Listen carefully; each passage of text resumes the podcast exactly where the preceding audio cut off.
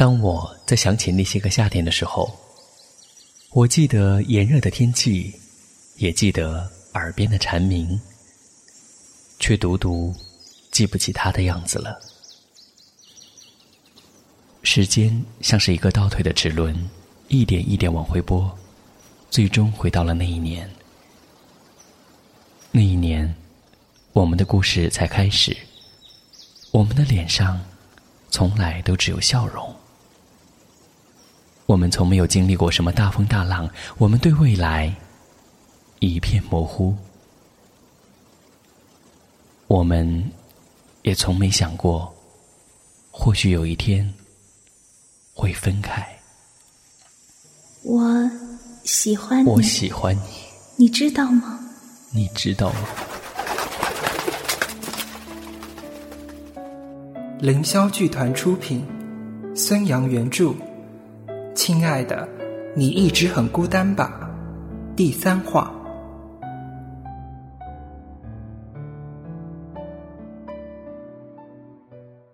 四年级的教室在二楼，许安安坐在第二排，我坐在倒数第二排。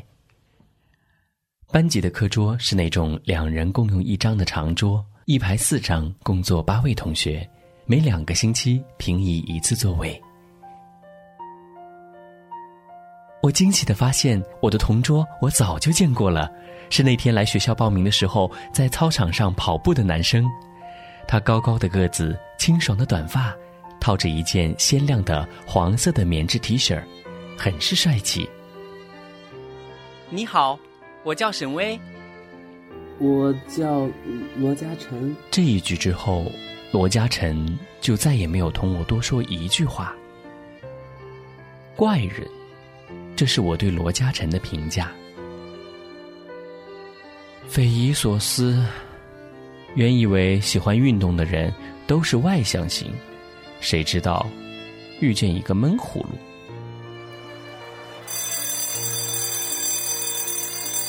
第一节是班主任徐老师的课，他先是将我请到全班同学的面前，站到讲台上对大家自我介绍。我将妈妈昨晚教我的一套台词拿了出来。各位同学，大家好，我叫沈巍，今年十岁。讲台底下，许安安对着我笑，挤眉弄眼的，逗得本来还有点紧张的我，顿时不紧张了。正式开课之后，每周的一、三、五下午都安排了体育课程，学习广播体操。我个头小，排队的时候，老师将我安排在第一排，和女生站在一起。我尴尬的无地自容，心想这是我第一天上课就如此与众不同，以后肯定会被男生排挤的。许安安站在队伍的南头，我站在队伍的北头，隔着遥遥的距离，他探出身子看向我，耸着鼻头，咧开嘴，露出两颗小尖牙，虽是在做鬼脸，但模样还挺可爱的。我按下郁闷，终于看得笑了起来。孤单一人来到陌生环境当中的种种不安，就这样，在许安安一次一次眯缝着双眼的笑容中，轻轻的化开了。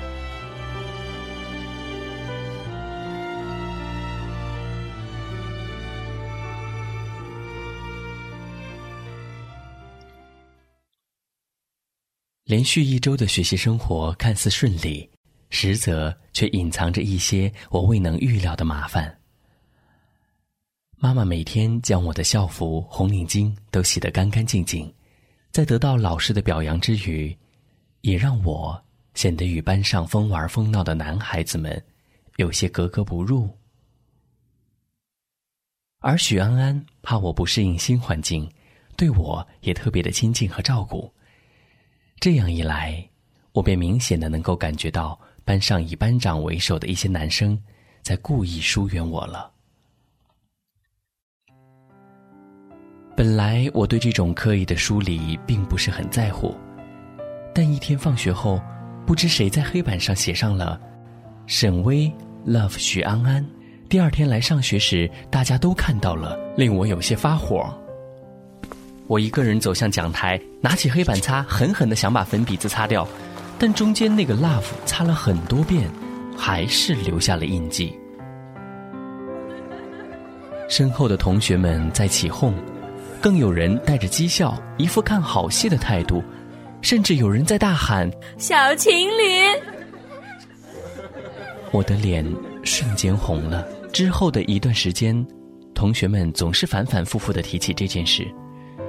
不过说的多了，我们俩始终不予辩解。之后干脆不把那些话放在心上，还和之前一般，该怎么做朋友还怎么做朋友。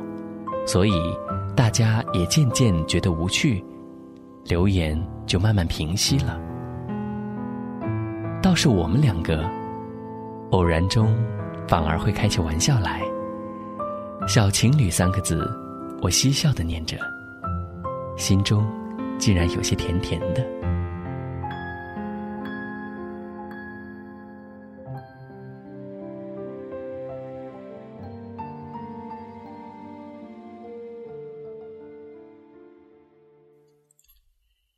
一天回到家，我发现家中多了个新玩意儿，我家安电话了。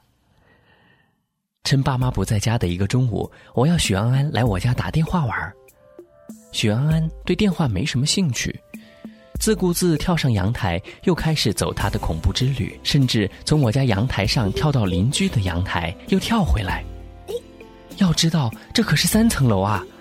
虽然两户之间只隔了一步的距离，但不小心掉下去也不是开玩笑的事情。走了两圈，他大约觉得没什么意思了。才跳下地来。他走到电话机前说：“我没什么需要打电话的人啊。要不打到办公室？打到办公室干什么呀？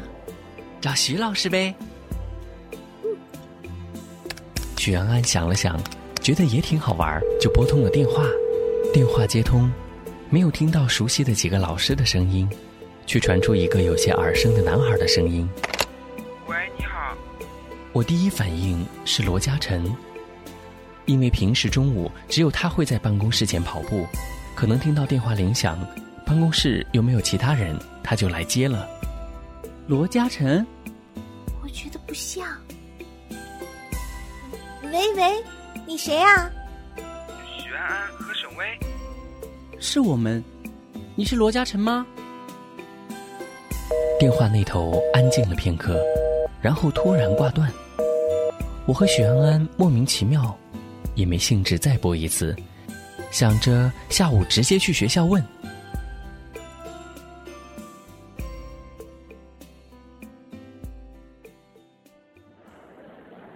下午我比许安安先到学校，进班后发现同学们聚在一起说着什么，见我进来便没了声音。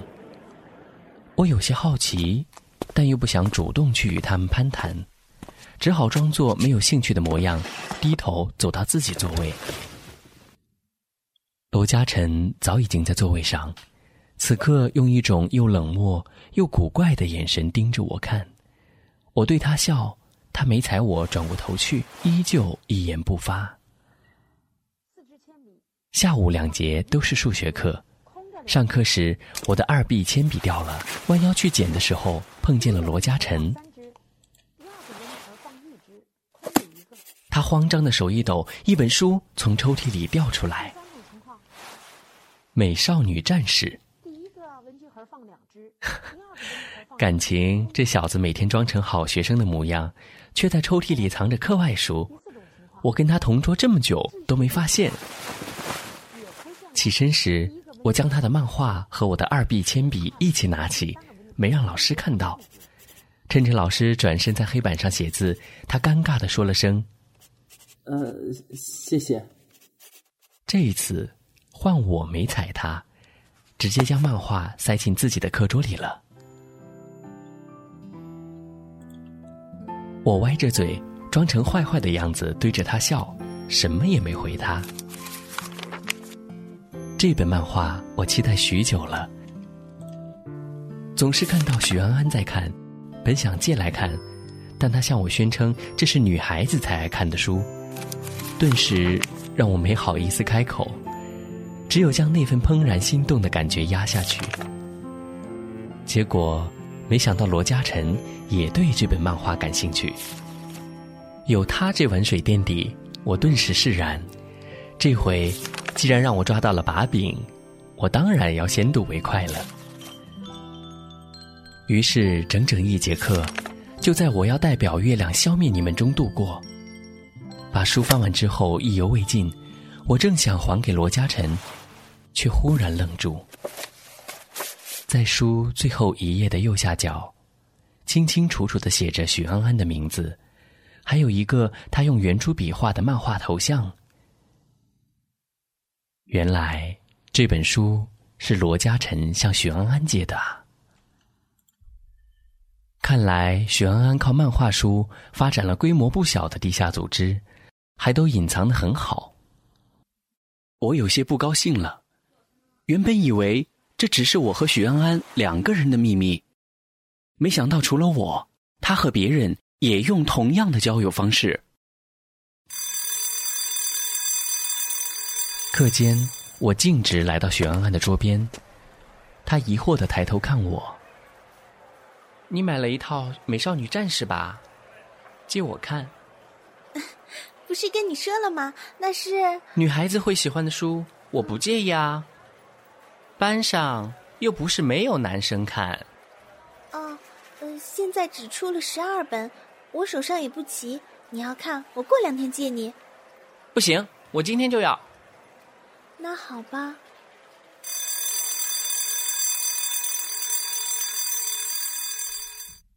第二节课没了漫画，困意来袭，我在座位上昏昏欲睡，就见老师在讲台上将嘴一张一合，不知在说什么。我环顾了一下四周，与我一样的大有人在，甚至能清楚的看见有几个同学正用书挡着脸。应该已经在那狭小的空间中做起美梦来了吧？也有在课堂上玩得起劲、没有困意的，写了张纸条，一个接一个传递。我没看见纸条的发起者是谁，但我看到了最终的接受者。坐许安安后面的女生用笔尖戳许安安的背，许安安回头，女生将那张纸条传给他。许安安拿过纸条后。迅速的将身子摆正，面向黑板。他低下头，看了纸条好一会儿。有一根小草在我心中骚啊骚的，我很想知道纸条上写了些什么。许安安将纸条塞进抽屉后，仿佛全身无力的趴在了桌子上，将整张脸埋没在胳膊中，肩膀微微的颤抖着。他。在哭。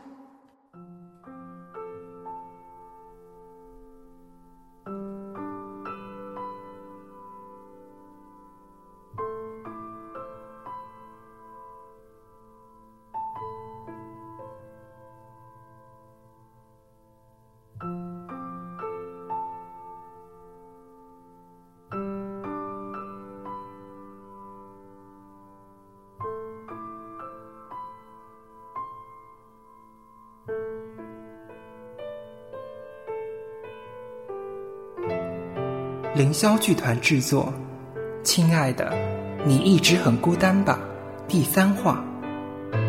原著：孙杨，策划：凌霄玲玲，监制：风吹荷叶上，编剧：范季，后期：菲姿，孟哲饰演沈巍，小沈巍。